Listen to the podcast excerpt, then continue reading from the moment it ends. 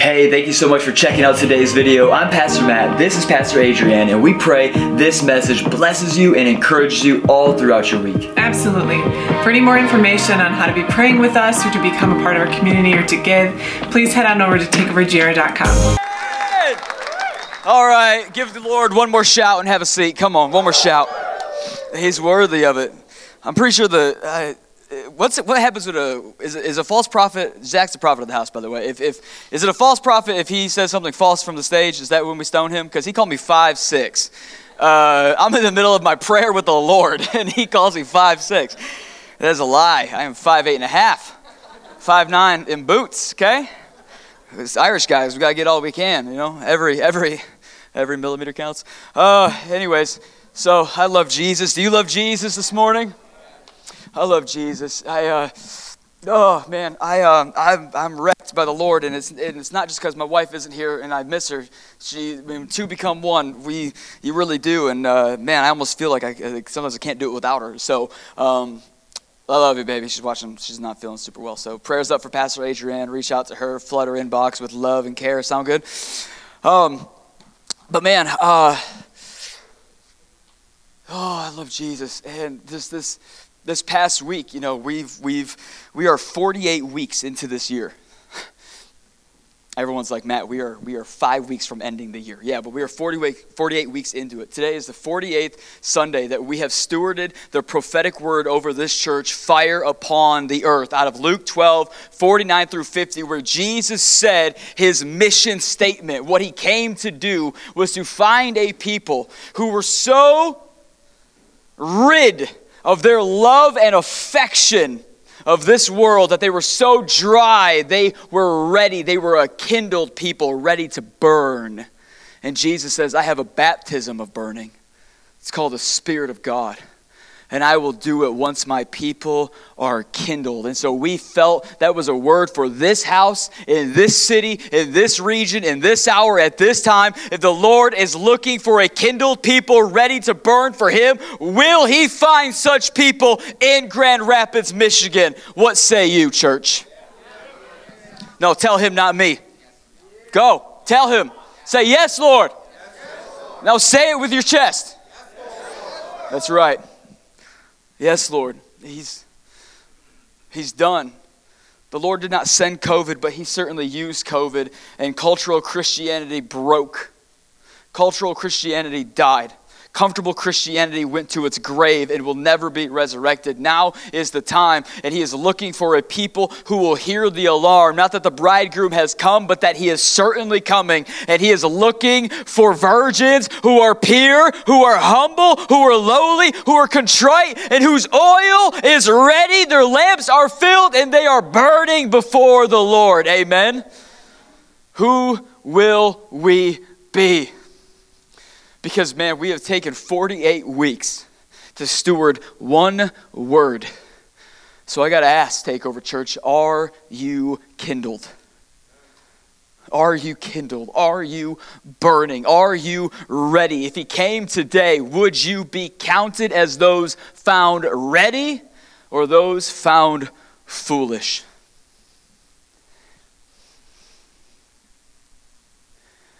I want to be ready. I want to be ready. So this morning we're going to continue the stewardship of week 48. We got five more to go. Actually, I think today's the fifth one. So we got four more Sundays after this. Four more Sundays in 2023. How will we walk into that flip of a calendar?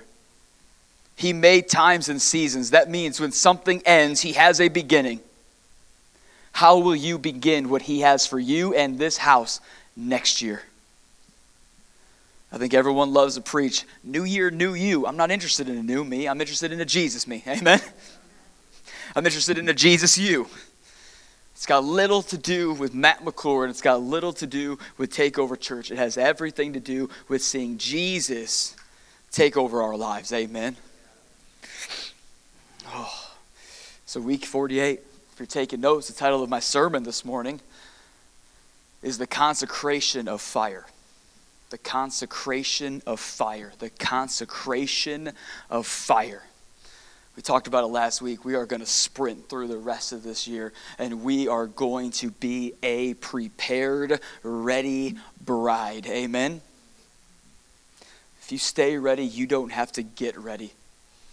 And I intend on making an offering for the Lord of this house until the day he comes or the day we stand before him in glory. And I plan on giving him a consecrated, ready, and set apart, holy bride. Are you with me? All right, consecration of fire. If you got your B I B L E, open that bad Jackson up to Joel 2. Love Joel. Not Billy Joel, but Joel. Shots fired. There are, there's, yeah, see, there's some, there's some hippies in the place that are like, you know, he wasn't that good. You're right. Joel 2.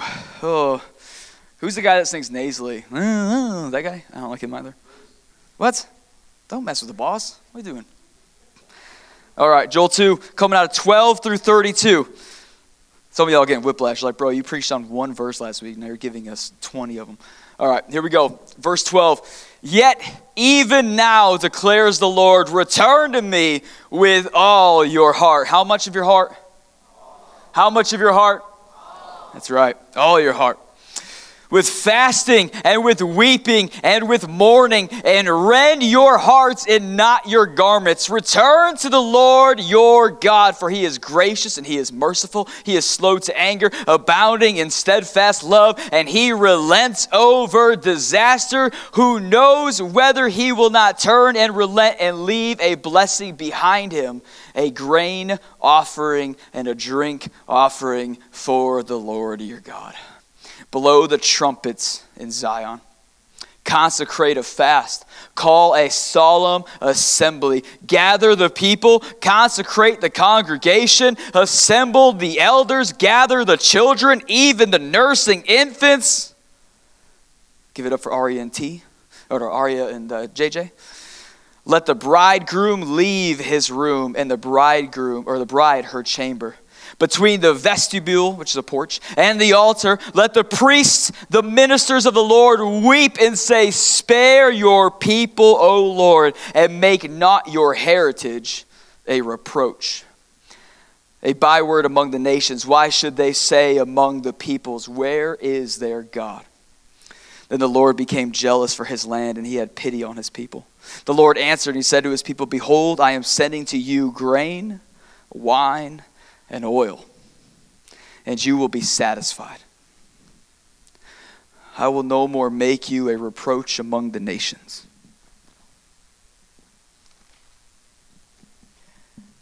I will remove the northerner far from you and drive him into a parched and desolate place his vanguard into the eastern sea and his rear guard into the western sea. The stench and foul smell of him will rise, for he has done great things. Fear not, O land, and be glad and rejoice, for the Lord has done great things. Fear not, you beasts of the field, for the pastures of the wilderness are green. The trees bear its fruit. The fig tree and the vine give their full yield. Be glad, O children of Zion, and rejoice in the Lord your God, for he has given the early rain for your vineyard, for your vindication. He has poured down for you an abundance of rain and the early and the latter rain as before.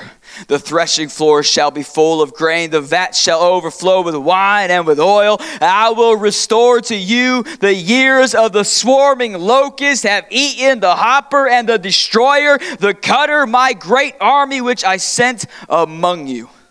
You shall eat in plenty. You shall be satisfied and praise the name of the Lord your God who has dealt wondrously with you. Has anybody been dealt wondrously by God today? Come on. And my people shall never again be put to shame. You shall know that I am the midst of Israel, and that I am the Lord your God, and there is none else. And my people shall never again be put to shame. And it will come to pass afterward that I will pour out my spirit on all flesh. Your soul, your sons and your daughters shall prophesy, your old men shall dream dreams, your young men shall see visions, even on the male and the female servants in those days. Yes, I will pour out my spirit, and I will show wonders in the heavens and on the earth, blood and fire and columns of smoke. The sun shall be turned to darkness and the moon to the blood before the great and awesome day of the Lord. And it shall come to pass that everyone who calls on the name of the Lord shall be saved. For in Mount Zion and in Jerusalem there shall be those who escape, as the Lord has said, and among the survivors shall be those whom the Lord calls.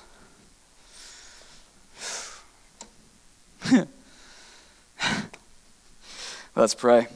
Father, we love you. Oh, we do. God, we love you so much. We thank you.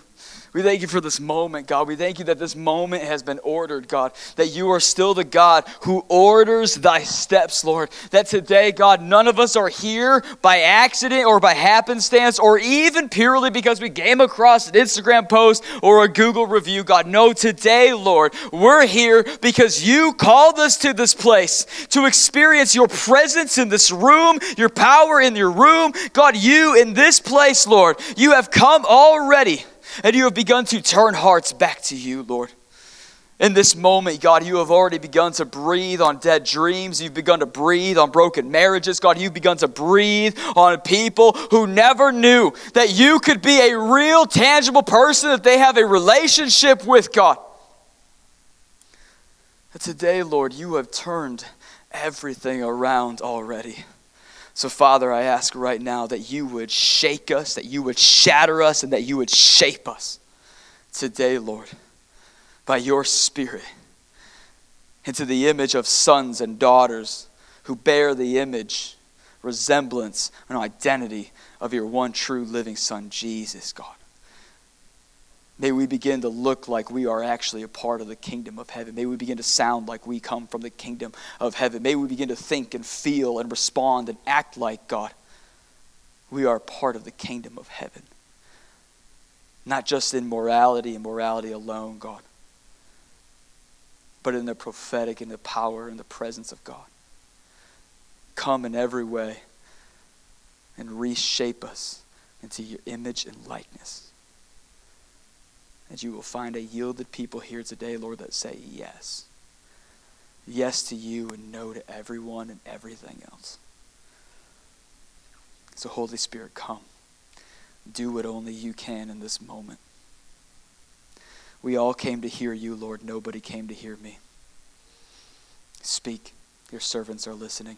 In Jesus' mighty and undefeated name, a church said, Amen. Amen. The consecration of fire, the consecration of fire, the consecration of fire. Oh, man. Uh, so this, this last week we had, uh, uh, before Thanksgiving, Wednesday, we had a prayer meeting. And it was amazing. If you were here, you know what's up. If you weren't here, I feel bad for you because the glory was in this room. And uh, I don't say that to shame you, I say that to maim you. No, I'm kidding. I'm kidding. But truly, the Lord was in this place. And, and, and Grant, our, one of our amazing prayer leaders, Grant Sydney, they, they head up our prayer room and our prayer movement, and they're just the absolute greatest. You saw Grant up here praying. Like, it's amazing, right? You're face to face with Jesus when these guys start leading us in worship and leading us to the throne room.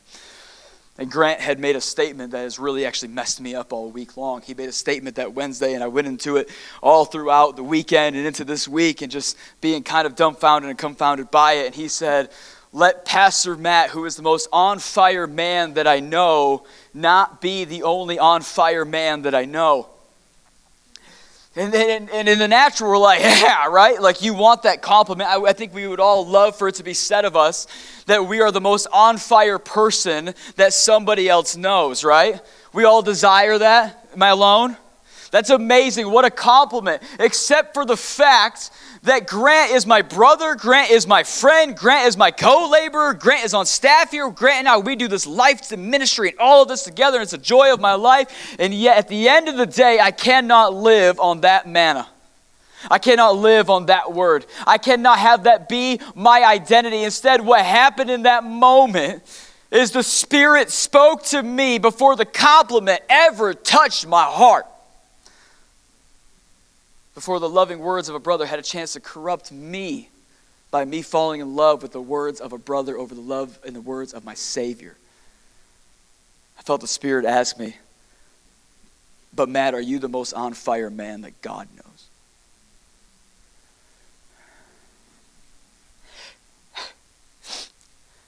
I want to be. I love Grant. He's one of my best friends. He really is. I feel like I can talk to him about anything, but he's. But there's one. like, there's one that I want to say that about me. There's one that I want to have that compliment spoken. There's one place I want that uttered, and it's not Takeover Church, it's in heaven. There's one that I want to say those words, and it's not found in the seat here, but found, it's found on the throne of David there, and it's Jesus. Like, I want to be the most man on fire that God knows. And I. And I want to raise a people who share in that heart. I want to raise a church in a city, in a region, in a time, in an hour where so many in the world are worshiping political idols, saying they'll be our salvation. Where we have found in the last three years now that the church has too turned like the Israelites, and we have begun to worship political idols and have said from our platforms and our pulpits, America will turn around when so and so is elected. And we we have few men, few women who are found on the mountain, leaning into the glory, setting apart everything else to be with the one. And everyone else below and down off the mountain is found. Worshipping man made, constructed idols. Now, hear me. What I am not saying is that elections and politicians don't matter. They absolutely do. They just don't matter the most. You need to vote.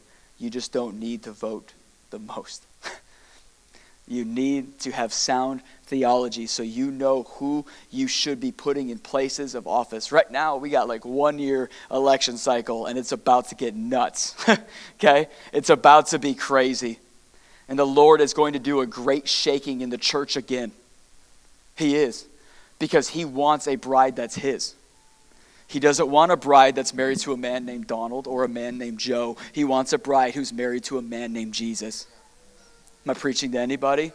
And so, yes, we, we elect politicians to save babies. Like, we elect politicians who believe that men and women are an actual thing. Okay, we, we elect politicians, yes, who are based in literally reality. And hopefully, we come across one who's actually filled with the Spirit of God and based in the Word of God. Amen. But we do not worship them. And as much as we're preparing for the end of this year, what you've got to understand is this year is going to be insane. We're going to see more leaders fall. We are going to see more people exposed. We are going to see more political agendas, and all of these things are going to happen, and the internet's going to be exploding. And the church, again, is going to find herself divided against herself. And I'm telling you, that will not pass in this house. That will not pass in this house because we serve one. We serve one. We worship one. We love one. We are betrothed to one.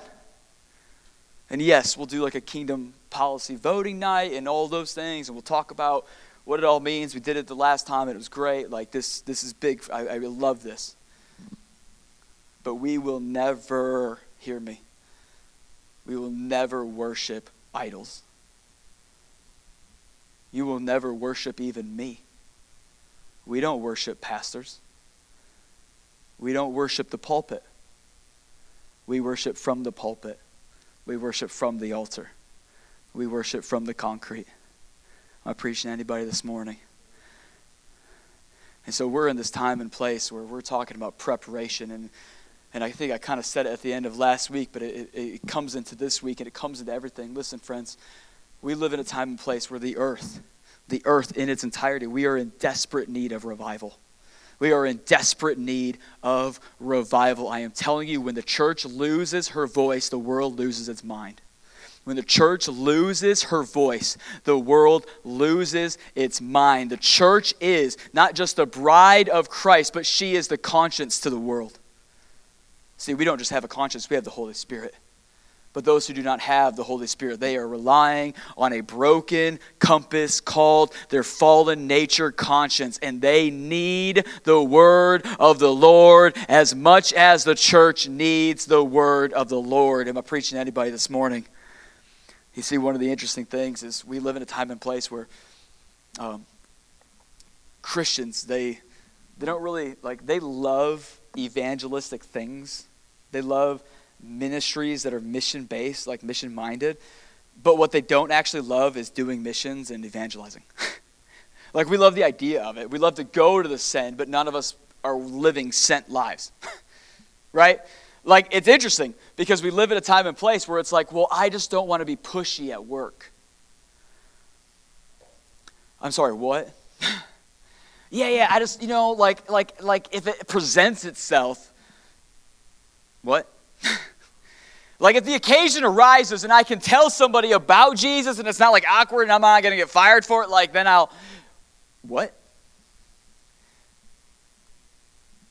Friend, if, if, if that is your response to your workplace and where the Lord has placed you, not to just give you financial provision, but to use you as a light and a fire in the place that is dark, I am telling you, the places that are dark will always stay dark unless a light starts shining. The places that are dark will remain dark unless someone decides, this little light of mine, I'm going to let it shine, right? It's going to stay dark. And so we love to talk about these things. We love to go to these things. We love to share these things on Instagram. But what we don't love to do is share the one thing that cannot be disputed, that cannot be debated, that cannot be overthrown, and that is the truth, the truth that set you free. His name is Jesus. And look at your life. You once were dead, but now you're alive. I preached to anybody this morning. Why do I bring this up? I'm bringing this up because our world is in desperate need of revival. But revival, friends, will only come by a set apart, consecrated people.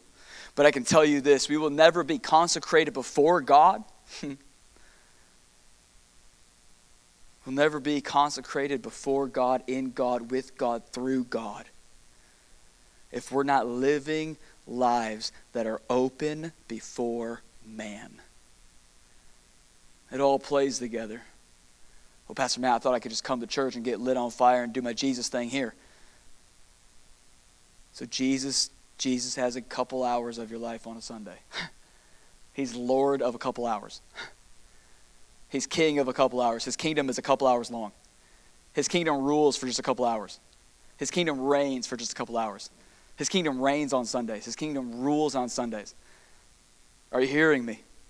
You see, we're, we're in a time and place where the intentionality of Christians it's kind of it's kind of wavered because we live in quote unquote a more modern world, and so we're we're preoccupied naturally as we have families and kids and jobs and careers and colleges and classes and all the things that come along with doing the human life. And yet, when we open the good book and we see the scriptures and we see the saints and we see the disciples and we see the people God used, what we see is people who are willing to be inconvenienced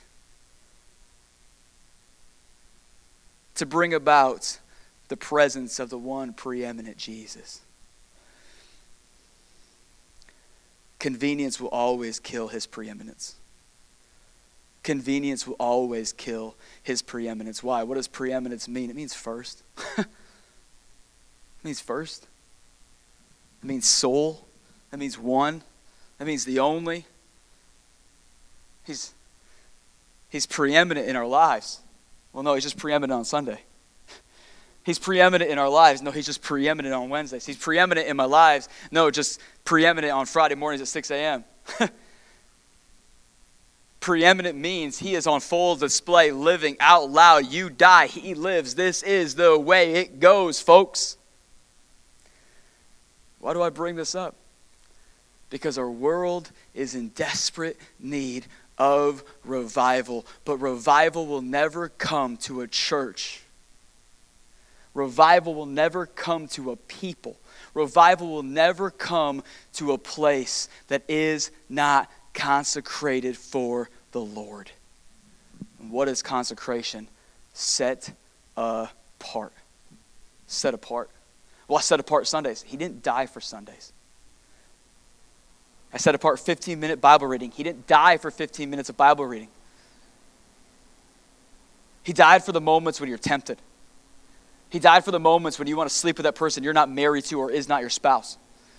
He died for those moments when you want to watch pornography. He died for those moments when you want to have one too many drinks when you know you shouldn't have any.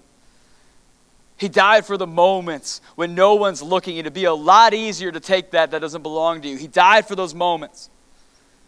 He died for those moments when you have thoughts about someone that Christ does not share about that person. He died for those areas in your life and in your heart, friends, that you have yet to reveal to Him, you have yet to share with anybody, and that you don't allow friends, pastors, leaders, or otherwise to speak into. He died for that. He died to be preeminent. He died so you would be consecrated. He died so that He could have full ownership of your life. What's interesting to me is that when I first met Jesus, I always thought when someone talked about consecration, it's, it's really not popular. You don't hear it a whole lot. And the reason that is, is because Christians don't like consecration. we don't. Consecration is complicated.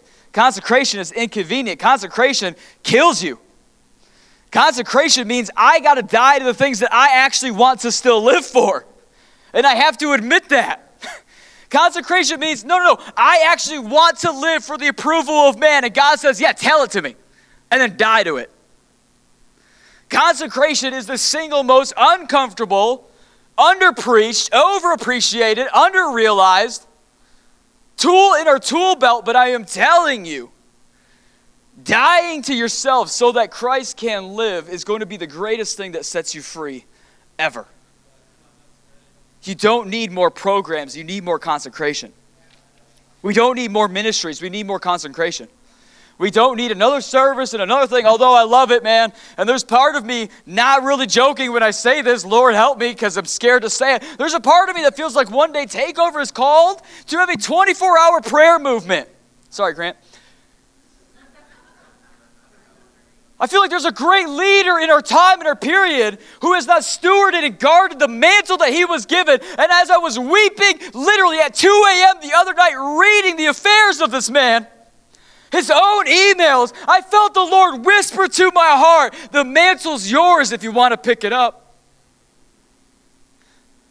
I don't know when, I don't know how, I don't know where we're going to be, what the world's going to look like, I don't know at that time. But what I do know is that there needs to be a consecrated people in this region that has decided before the fight ever comes, before hell ever raises up, before America ever goes down, before anything bad ever hits the airwaves again, there needs to be a people who have already pre decided He's going to be preeminent in their lives. That they're going to be consecrated unto one. That they are going to live unto one. Consecration is birthed by separation. But it's not, see, listen, more Christians live lives separated from God than they do everything else they love. More Christians live lives that are more consecrated to the things they love, to the things that they are in allegiance to before they met Jesus, than they do the Lord Himself. So many of us, we, we live, we will proclaim, we will come here and we will lose our minds, we will weep at this altar, we will go crazy in the seats for the presence of God in the room.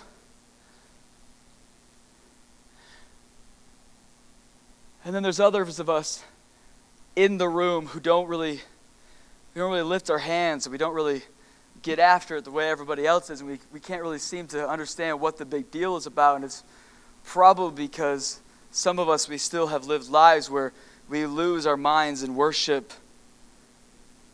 at the club. We lose our minds in worship at the party. We lose our minds in worship at the football game we, live, we lose our minds in worship when we make a great deal, when we sign a good contract, when we get good, you know what I mean?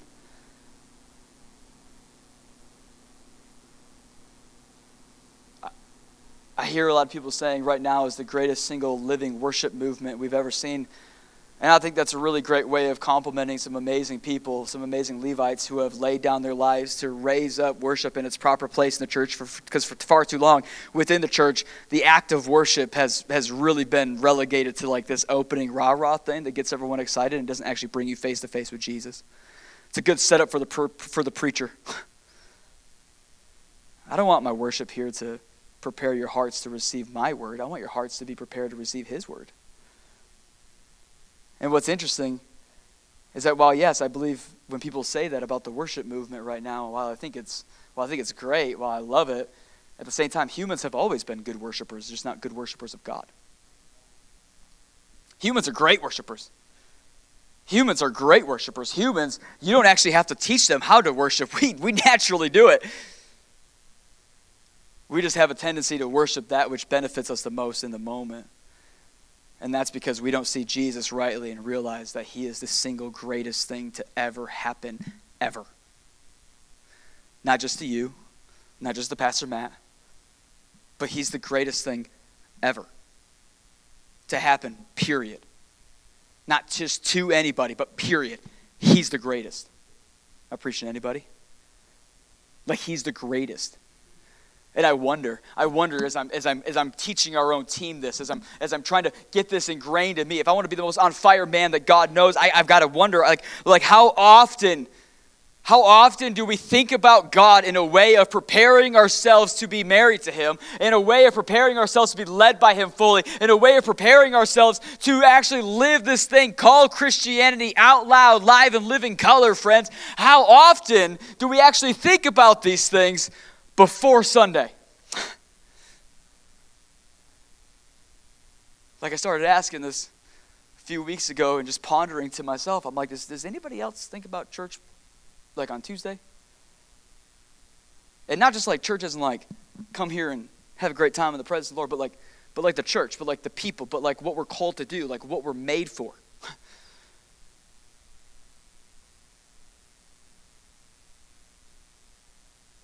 See, friends, the time is over. The time is over where it's simply built on pastors and pastors alone. We've done that. Do you know what happens when you build on pastors? They get corrupted. They get corrupted. Doesn't matter how ugly they are. Doesn't matter how good looking they are. Doesn't matter if they got money. Doesn't matter if they got all the money. Doesn't matter how notori- notorious their ministry is or how infamous their ministry is. Doesn't matter. The second we begin to build our life in Jesus upon a man or a woman, friends, I cannot handle the glory you wish to give me. No pastor can. All the glory, it's better than just a good song. It belongs to him in reality. I appreciate anybody this morning. It's hilarious. I was we got some great friends from uh, New York here, by the way. Shout out to New York. Come on. If you need uh, any good apples, I hear they got the best. They're, they own an apple farm. It's amazing. But the first time we had the opportunity to go and preach in New York, it was hilarious because I got so humbled. We were in New York City, and New Yorkers, they just ask them. They don't hold their tongue. They don't. They don't care to placate you whatsoever. And so the guy I was preaching at this conference, and it was awesome. Thanks to the Lord for the opportunity. It's really cool to go and do that and be with some friends. And it was amazing, and we saw a guy had like screws in his wrist. Those, met, you know, in the presence of God, prayed over him, disappeared. He started doing push-ups. It was an amazing time. Like Spirit and Truth Conference, King's Church. We love you guys. It was this amazing moment. I'm preaching on the Book of Acts, Dur, and I'm doing my thing. And all of a sudden, like this guy comes up to me. He's like, "Oh, Pastor Matt, that was so good. It was so great, man. You just absolutely killed that. You bodied that message. He's New York, you know. You bodied that message." And I was like, "The sermon, it's okay." Um, and I was like, "Thanks, man." It was all the Lord. And he goes, Well, it wasn't that good. And I'm like, You're right. Say no more, right? Like, like that is that is how serious we have to get about this thing, though. That's how sober we have to begin to evaluate our place in this. It's about Him, it's unto Him, it's by Him, it's for Him. Like, I believe, like, man, I was just talking to our interns about this, like the fact that we have got a music category at the Grammys and the Dove Awards where Christians get praise, notoriety, and little golden idol statues for writing worship songs that the Lord gave them is wild. I'm not saying you shouldn't get paid for your gifts and talents and stewarding it well. You should. That's amazing. I support all of that. What I'm saying, though, is little golden statues and the praises of the world I'm, I'm kind of concerned as the motivation here. I'm kind of concerned about the golden calf that's being fattened and raised up and given you at the Grammys and at the Dove Awards. I'm kind of concerned about like what is it in your prayer time and in your personal time and your songwriting time that you're going after? Is it something that brings God into a room or is it something that brings praises of man from that room? Like, what is your goal? You see, this is the time and place that we live in.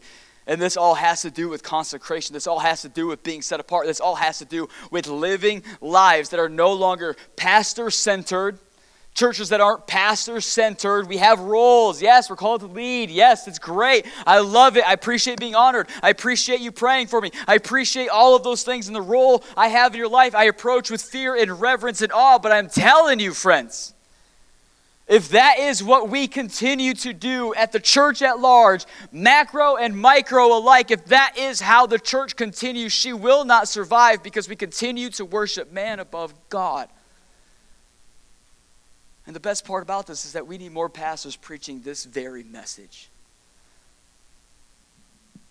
Listen, can I just tell you, because we live in a world, and I'm not, I'm, I'm underneath no illusion that the only messages people in church listen to are my sermons. Like, I'm not under any illusion that that happens.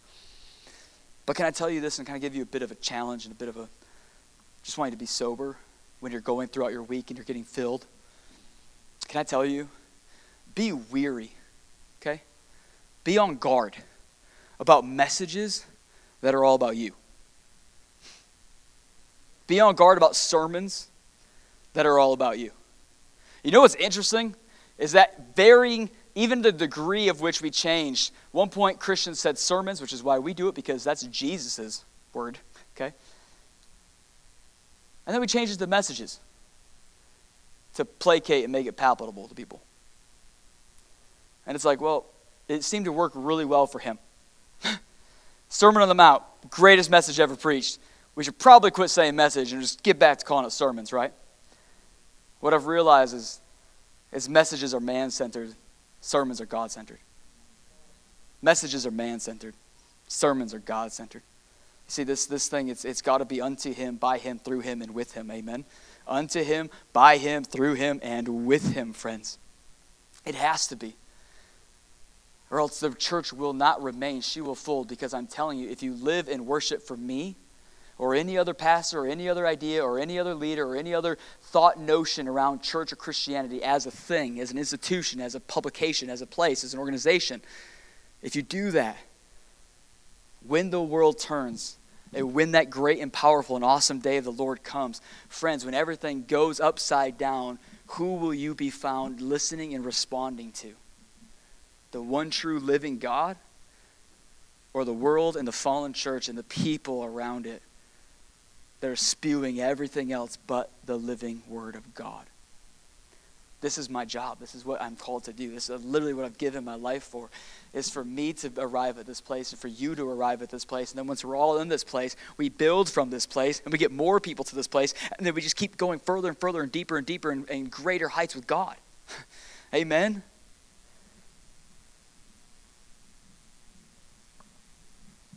I don't know if God will ever write me a tombstone. but if Grant does it, I don't want it to say the greatest, the, the most on fire man that I've ever met. But if God were to do it, I would, I would, I would, I would live my life and I would give my life. I would give every breath in my body, every waking thought, and hopefully every dream thought as well. God, hopefully He's consuming my dreams.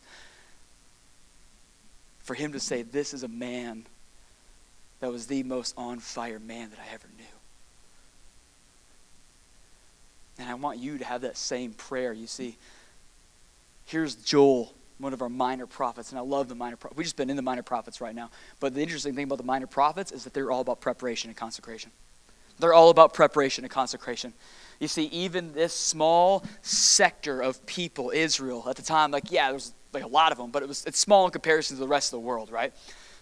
In the small sector of people, Joel is found and he's saying, Listen, you need to return. You need to return to God. You need to return to your love of God. See, friends, there was a time and a place where every single one of us, we met Jesus, we fell on our face, we either had an incredibly emotional moment, incredibly uh, introspective moment, we had a moment where something happened on the inside of us and we met the one true living God and we realized we could not carry on life as we once knew it because we have met the one who spoke us into existence. I have come into relationship. I have met you, and now that I've met you, I cannot deny you. I have to respond to you. I have to acknowledge you. I have to come under your lordship, your headship, your kingship, your rule, your reign. Amen. We all had that coming to Jesus moment. It's in that moment, friends, where everything, it's an endless possibility moment where we begin to di- dive deep into the wells and depths of God. You know what I've realized about salvation moments? Depending on the soil it was found and birthed in, will be the depths that you are birthed in.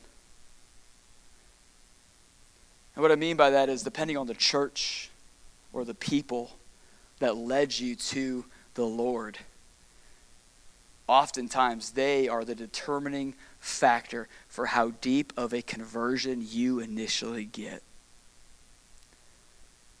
Do you know how many people I've seen come to know the Lord and yet they spurted out and fizzled out within two weeks because the people around them weren't as hungry, weren't as burning, weren't as thriving, weren't as thirsty, weren't going after it as much as this new found salvation was after?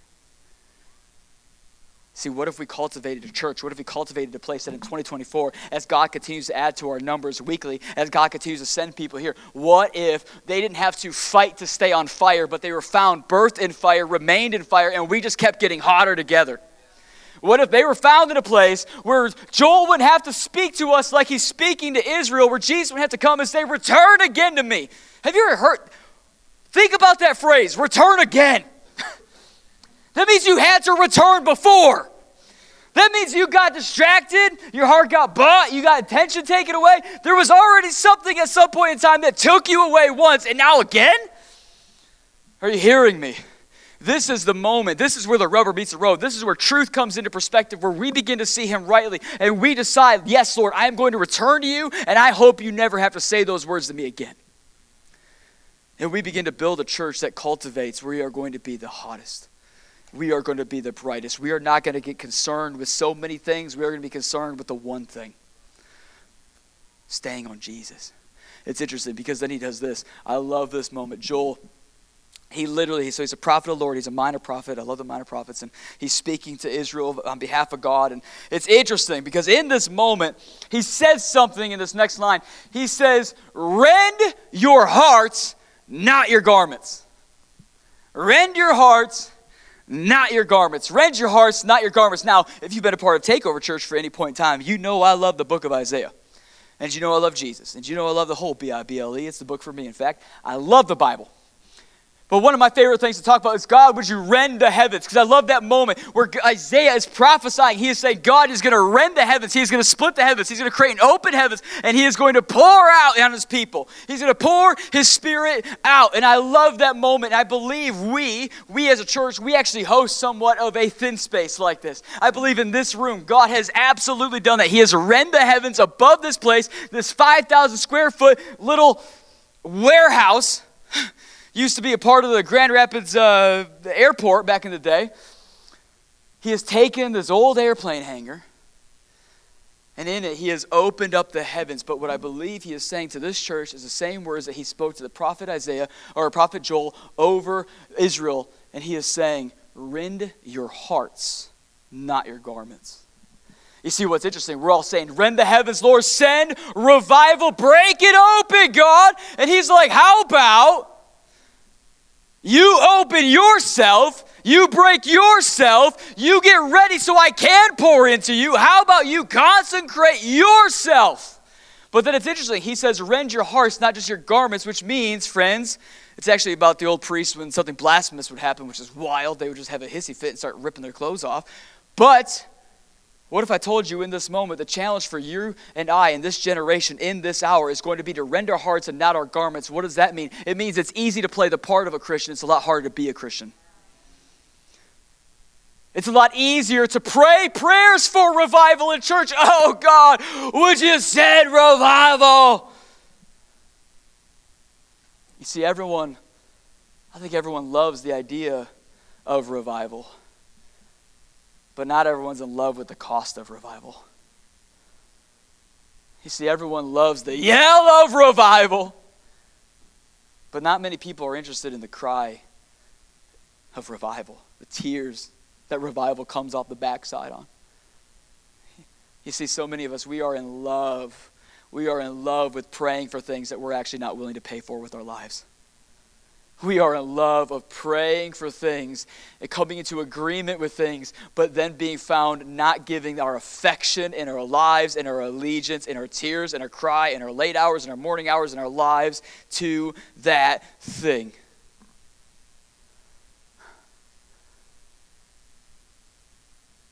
Friends, God cannot, listen, God will not send revival where He doesn't bless. And God will not bless a place He hasn't broken. God only blesses that which He breaks. Have you ever seen Jesus bless anything that He didn't break? This is my body broken for you. He, Jesus took the bread, He blessed it, He broke it, He multiplied it, right? Well, Pastor, are you saying that He only blesses men and women that He breaks? Yes. well, Pastor, show me in the Bible where it says that. Okay, open your Bibles. Go for it. Open your Bibles. Just open them. Just open your Bibles. Open your Bibles. Is your Bibles open? Start reading. Start reading. Anybody God did a great work in in the Word of God, He first broke first. Have you ever read it? God will only bless that which He breaks, and He only breaks that which He tends to use greatly. I'm telling you, the Lord hasn't broken you yet, there's another level to your relationship. If the Lord hasn't broken you yet, there's a greater ministry ahead of you. If the Lord hasn't broken you yet, I'm telling you, friends, people are going, man, I want the Lord to bless me. Has He broke you yet? I want the Lord to bless me. Has He broke you yet? Revival comes where he blesses, and he only blesses that which he breaks. And why does he break you? So that you can be consecrated, set apart, pulled from the pack, and living only for him. And so, what is that word for you and I? Rend your hearts. Rip yourself open. You want heaven to rip open over you? You rip yourself open, prepared for heaven to rain down on you. Preaching to anybody this morning. You see, this is what he does. This is who he is. He is about, I love blessing. I love pouring out. I am so ready, but you have got to meet me as I instructed. You have got to meet me as I have decided, as I have called, as I have made up in my mind. This is the order, this is the way. See, we're all looking for revival, and it's the greatest need. But it can't just simply be a prayer and prayer alone. There is a rending that must take place. And before he will rend the heavens, he is looking for a man or a woman to rend themselves. But not just in garment, see these priests at the time they would they would rip open their garments and they would wail they would flail. And there's a part of that for sure. Like that happens all the time. Absolutely. There is a time for you to fall just inconsolably before the lord where he is just moving upon you. But you know what i have found about people who are unconsolably moving and just being wrecked by the lord? They had gotten rent They have torn themselves open before the Lord and made a way for that moment to happen. You see, we, we want God to do everything. And He goes, I already have. You just haven't taken advantage of it. I've given you Jesus. That's everything. I broke his body. That's everything. I've poured his blood. That's everything. I gave you his spirit. That's everything.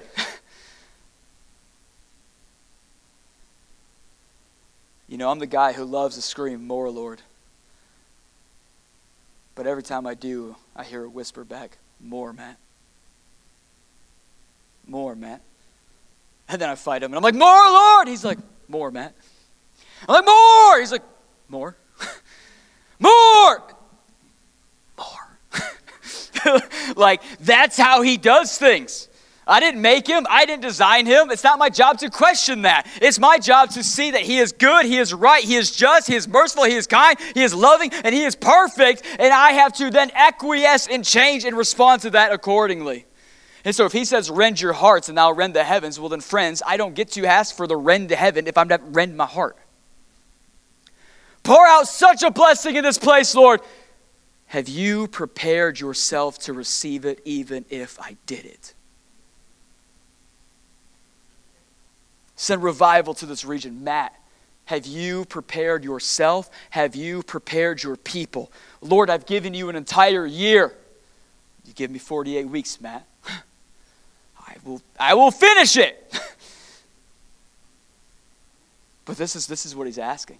You see, because what's interesting here is then he begins to say this. He goes, consecrate the congregation. He says, consecrate a fast. What does that mean? We're going to set apart time for a fast, which we will in the new year. It's going to be awesome. Get ready for it. Can't wait. But he says, consecrate a fast. Call a solemn assembly. What does that mean? A time of weeping and repenting. And then he says, listen, you gather and you consecrate the entire congregation. The entire congregation? I'm talking infants that are still nursing, he says. He's like, you get babies, you get elderly, and you get everybody in between. You know what that means?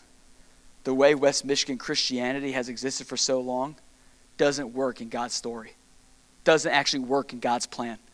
Where the young people are the ones losing their minds in worship, and the old people are the ones going, Yeah, they'll get it one day. All the prayers don't get answered. Tell me when I'm telling lies. Is that not the world that we live in? Is that not the region that we come from? Is that not where God has sent us to be? Is that not how the cultural Christianity climate is here? Where the old people sit in judgment of the young, where the old people have the wisdom that they, the young need, and the young have the zeal that the old need, but the two can't get along long enough to impart the gift to each other? And I'm telling you, he says, call the entire congregation. I mean, shoot, babies were with Jesus face to face sooner and most recently before you and I were. Some of y'all are like, yeah, that makes sense. I actually, yeah, when you say that, that checks out. They came from the Lord. That's true. And if you're below the age of six, the stork. But I'm telling you, like, there's a reason God said this to Joel. It's because, friends, when Peter calls us a priesthood, listen, priestly ministry stopped being solely for the priest and became the priesthood. I'm telling you, in the New Testament, when Jesus comes and he gives of his life, he gives of his body, he gives of his blood, as he comes and he gives of his spirit, what takes place in that moment is it goes from building a life of ministry to God, relationship with God, worship of God, conversation with God, communion with God, based on one guy And then it goes into the congregation. It goes into the royal priesthood. It goes into you and me. You see, there's a reason Joel said, No, you gather everybody. No, we, we live in a time and place where we'd rather pastor fast for us and then tell us what we need to do. It's not like that no more. God isn't interested in playing those games. He doesn't want to be betrothed to simply pastors, He wants to be betrothed to the bride of Christ. Am I preaching to anybody this morning? I'm telling you, yes, we have our roles. Yes, the church was made in a specific way. Yes, we have order and, and hierarchy and all these things that God set in place, and it's good, and we affirm that, and it's amazing, and we love it. And yes, that's good, but I'm telling you, the days of your pastor laboring in prayer on your behalf, laboring and fasting on your behalf, laboring for revival on our region's behalf, those days, friends, they died when the world got locked down.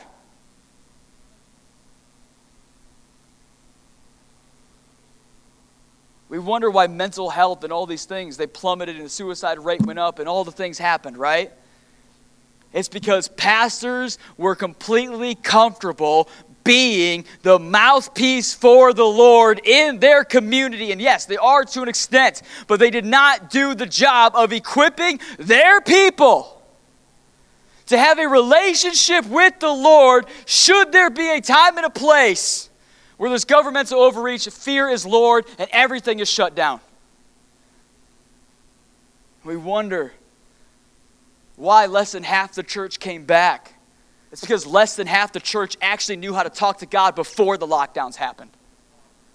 It's because less than half the church had a relationship with their Creator before it happened. I'm telling you, this is the time. He says, listen, you consecrate a fast, you set apart a time, and you grab everybody. As you consecrate, you set apart, you go after this with all that you have. He takes it literally from the pulpit to the carpet. And he says, It's everybody. It's everybody for me. This can't just be the high priest's ministry. This can't just be the pastor's ministry. This has got to be every single one of you. You want to know why? Because I know where Joel 2 ends. I know where Joel 2 leads.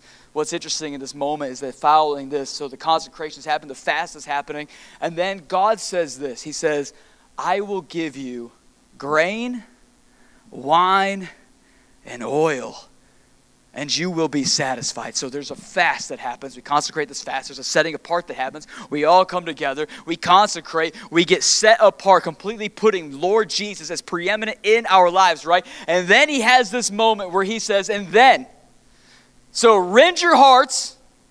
Don't just play it, but do it, live it, be it. Rend your hearts. Consecrate yourself. Set yourself apart for my purposes. Everybody all together, all at once not you do a Daniel fast and I'm doing, you know, my vegan thing over here and, you know, I'm just, you know, living on grapes. No. We do an actual fast. None of this junior fast stuff, okay? It's funny. People are always like, yeah, but my health stuff. And I'm like, but what if you actually just gave the Lord a chance? Pastor Matt, you're telling people to do things that are not medically advisable. I tend to believe someone who's much older than all of our earthly wisdom. And I'm willing to take that bet. Sue me, you know? Adrian's so mad that I just said that. So we do all that, and then he says, This is, this is actually the reward. He says, I'm going to give you grain, I'm going to give you wine, and I'm going to give you oil, and you will be satisfied. What's so interesting about that is that Joel 2 is literally the first sermon ever preached in the church. Joel 2 happens in Acts 2, which is amazing. Peter stands up after the Holy Spirit falls in their midst, after they stayed and they waited and they did just as Jesus instructed, not anything he didn't instruct, not anything he didn't say. They did everything to a T only as he said. 120 state after he appeared to 500, and all of a sudden we see Joel 2 played out amongst them. The Spirit of God falls. Peter stands up, preaches the first sermon in a church service ever. And it's literally, he's not just preaching Joel 2, it's the fulfillment of Joel 2. But what's interesting about Joel 2 is that he says, I will give you grain aka a body. I will give you wine, aka the blood. And I will give you oil, aka the Spirit of the living God. And you will be satisfied. Worship team, you can make your way up here. Are you seeing the levels of galactic and cosmic chess that our God has been playing forever? You couldn't write this on your best day. J.K. Rowling couldn't put this in a movie. Like, this is impossible. That this would happen just as God said it without it being ordained and written by God. And he says this He says, I'm going to give you grain, and I'm going to give you wine, and I'm going to give you oil, and you will be satisfied.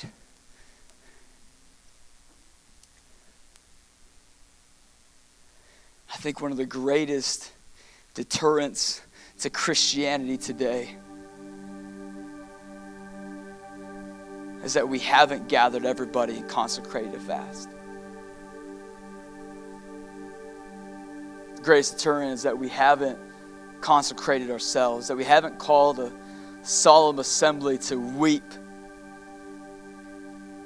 One of the greatest deterrents is that instead of doing those things, We've preached the body, we've preached the blood, we've preached the spirit, but we haven't done the things to prepare a church, prepare a people, prepare a person to receive those things because there's a manner in which you receive those things and it will actually satisfy you. You see, so many of us, we live lives where we're not satisfied. We live lives where we worship other idols and we're easily pulled away and we easily get distracted. And it's like, well, why isn't God enough for me? Why isn't His presence enough for me? Probably because you haven't prepared and consecrated yourself to receive Him in a manner of which you will receive Him fully, and therefore you'll realize, oh, He more than satisfies me. He more than satisfies me. Consecration always precedes visitation, my friends. And we're looking for God to come, and we're looking for God to blow, and we're looking for God to move in a room, and move on a generation, and move in a people, and move in a region, and move at a time where we are in desperate need of Him. And He is saying, Listen, consecration precedes visitation, because if you're not prepared for me to come, you won't know what to do with me when I actually arrive. You see, revival, when it arrives, it's beautiful. But it comes through a broken gate, a torn veil, and a consecrated people. Revival is beautiful when it comes, but it arrives through a broken gate, a torn veil, a consecrated people. There's only way, one way by which revival and the Spirit of God will fall. And we see it in Joel 2, and we see it in Acts 2, and this is it setting apart ourselves for Him, living how He says to live in a manner of which we rid ourselves of everything else and we open ourselves up to one and one only. Would you stand? You see, up until this moment, I conveniently left out potentially my favorite part of this entire passage. It's this moment where the bread and the wine and the oil has already been prophetically given, so to speak.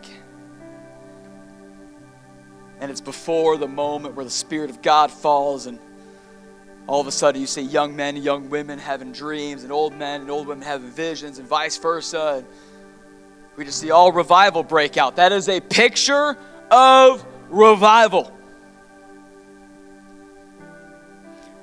But something happens in between those two places you see because he doesn't just break in he doesn't just break through. God first comes and he has to break things up I think Christians, we long to pray prayers like, God needs you to break in on this situation. He goes, okay, but I'm coming. I'm going to break you up while I do it. Well, no, no, I don't need you just to break up. I need you to break in and then break through. Yeah, but I, I gotta, I gotta have a stop at you, where I ready you for what I'm about to do. No, God, I don't need to get ready. I'm ready. I'm desperate now. You're not desperate enough. I'm pretty sure I'm ready, God. I'm pretty sure you're not, he says. Because I don't just break in and I don't just break through. When I break in, I plan to break up, and I will break up before I break through. Because God only blesses that which He breaks, because He can only break that which is set apart for Him, that which has been offered to Him. The bread on the day that Jesus had that moment, it says the bread was given over to Him, and He what? Broke it and blessed it. Jesus plans to take Jesus plans to break, Jesus plans to bless, and Jesus plans to multiply. But it must first be what? Given over to Him. And so in this moment, Joel says, So you've made yourself ready, you've received everything, and you're satisfied. And here comes the Spirit. But before the Spirit comes, before God moves and breaks out in revival, what needs to happen? I need the priests. But remember, we're New Testament Christians. So you can read it like I need the priesthood. I need the royal holy nation. I need my bride to be between the porch, the vestibule, hate that word, and the altar. And what is she doing? What is she doing, Jesus? She's weeping and praying. She's weeping and praying. What does that mean? It means when God breaks you, He intends to use you. He doesn't set you apart or consecrate you just so you're nice to look at. No, He breaks you and consecrates you so that He can use you. See, this is the manner in which the church was called to exist, made to exist, and needs to begin existing like again. Because, friends, it's without these things in this order. This is why we don't reach our workplace. This is why we're not a light where we go. This is why we don't live this kind of life because we haven't gone in order. Glory follows order. Anytime God comes in, it's because a people have prepared. And once you've prepared, all of a sudden, you know what happens is you're fully satisfied. And because you're satisfied, now you're like, wait, wait, wait, I've actually, I've obtained everything this life has to offer me because what I've actually been given, what I've actually received, this life could never offer me. But then I see my friends drowning themselves in pornography. I see my friends drowning themselves in, bo- in, bottles. I see my friends drowning themselves in other lovers. I see my friends drowning themselves in careers and pursuits and all these things. Like I see them drunk on everything else but the Spirit, filled with everything else but the Spirit, living for everything and anyone else but Jesus, completely unsatisfied just to wake up and repeat the process again. So, what do you do? The only response to being a person completely consecrated and completely satisfied is to leave your home, come before the altar, leave your porch, come before the altar, and weep and pray and intercede, stand in the gap and plead the case and pray for those who do not yet know Him those who have not yet, not even been, uh, not even been consecrated. I was like crucified. Huh. Well, technically, not been consecrated, but those who have not even had the opportunity to be satisfied.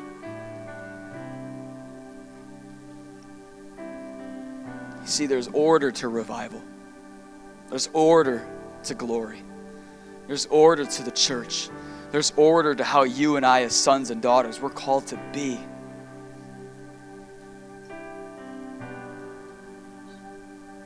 So, right now, we may not be calling a fast, but I am calling you to consecration. And I'm calling the end of this service a solemn assembly. That in this moment, what we're going to do, friends, is we're going to do just that. You are already here, you're already before the altar. And we're going to begin to cry out for those that we know do not yet have the Lord Jesus. And we're going to say a prayer that is going to literally scare all of hell out of you. But will be the greatest invitation of heaven for your life after following Jesus, and it's this Lord, send me to them. Send me to them. I got Karen at work. I got Jim at work. I got my boss this and this guy at my gym. He's sleeping with all the girls here and not his wife. Like, like these people are in desperate need of what you and I we possess.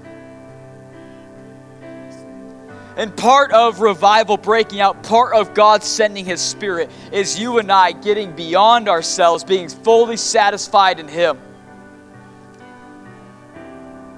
Where our tears aren't saved for the moments that we need them, but our tears are actually offered up as an offering unto the Lord, coming around and praying for the people who are in desperate need of Him. Dare I say, most Christians have never thought about how they save their tears for themselves.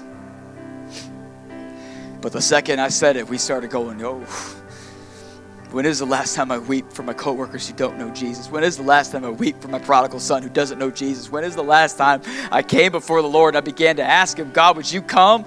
Would you come and save my kids? Would you come and save my wife? Would you come and save the people that I'm around? You sent me to them. Will you send them, God? Would you save them, God?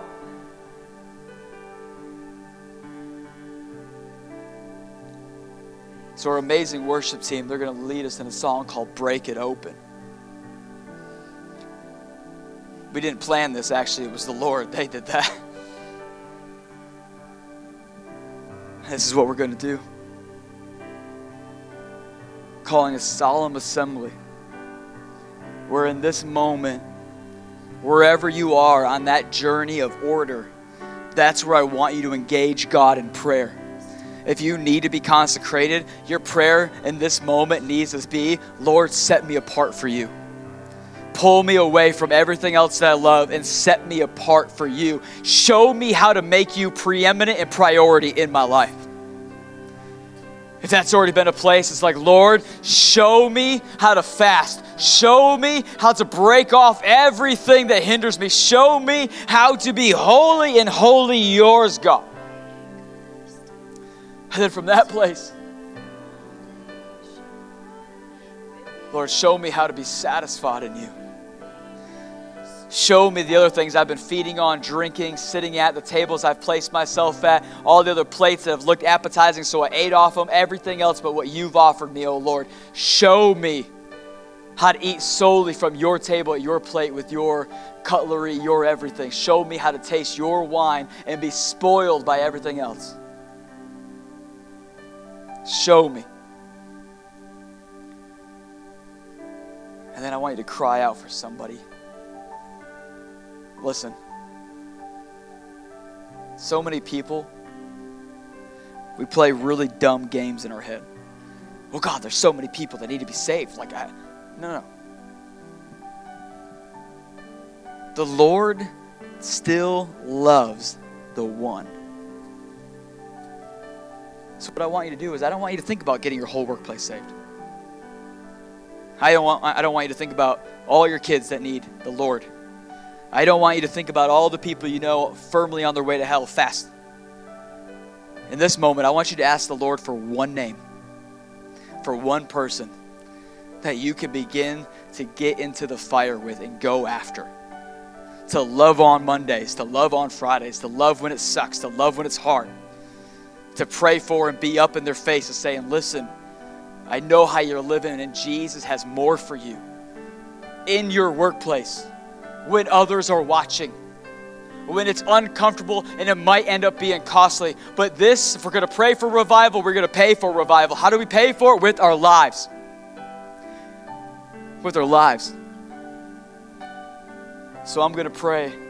They're going to begin to sing. I invite you to come up to the altars. You can stay where you are if you want, but the Lord tends to move a whole lot more when we get out of our comfort zones. Amen. You can go up to the upper room if you want. You can move around anywhere. You have the run of the cabin, as they say. I'm going to pray.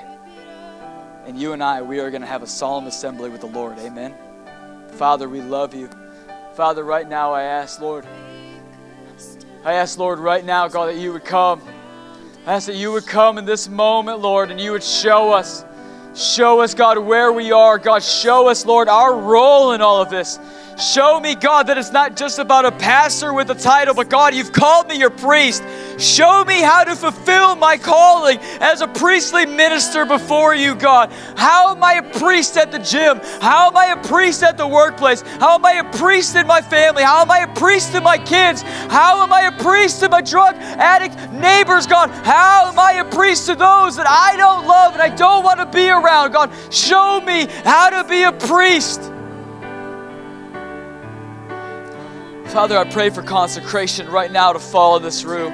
I pray for a great moment, God, a great awakening in this room, God, that we would realize visitation only comes by consecration, God. And we want to see you, God. We want to see you in our rooms and we want to see you in our region. We want to see you in the little places and we want to see you in the big spaces. God, we want to see you ruling and reigning, taking over everywhere your bride touches her feet, God. So come, show us Show us the consecration that you ride in on. Show us the separateness. Show us how to live so set apart that burning for you is natural because we're closer to you than we are anything else. Show us, Lord, right now. Show us how to weep for those, God, that you love that maybe we overlook, that you want that maybe we don't care for that you desire, that you have called and said, That is mine. I've got a call on their life. But it begins with you fulfilling yours. Show us, God. Show us, God. Show us, God.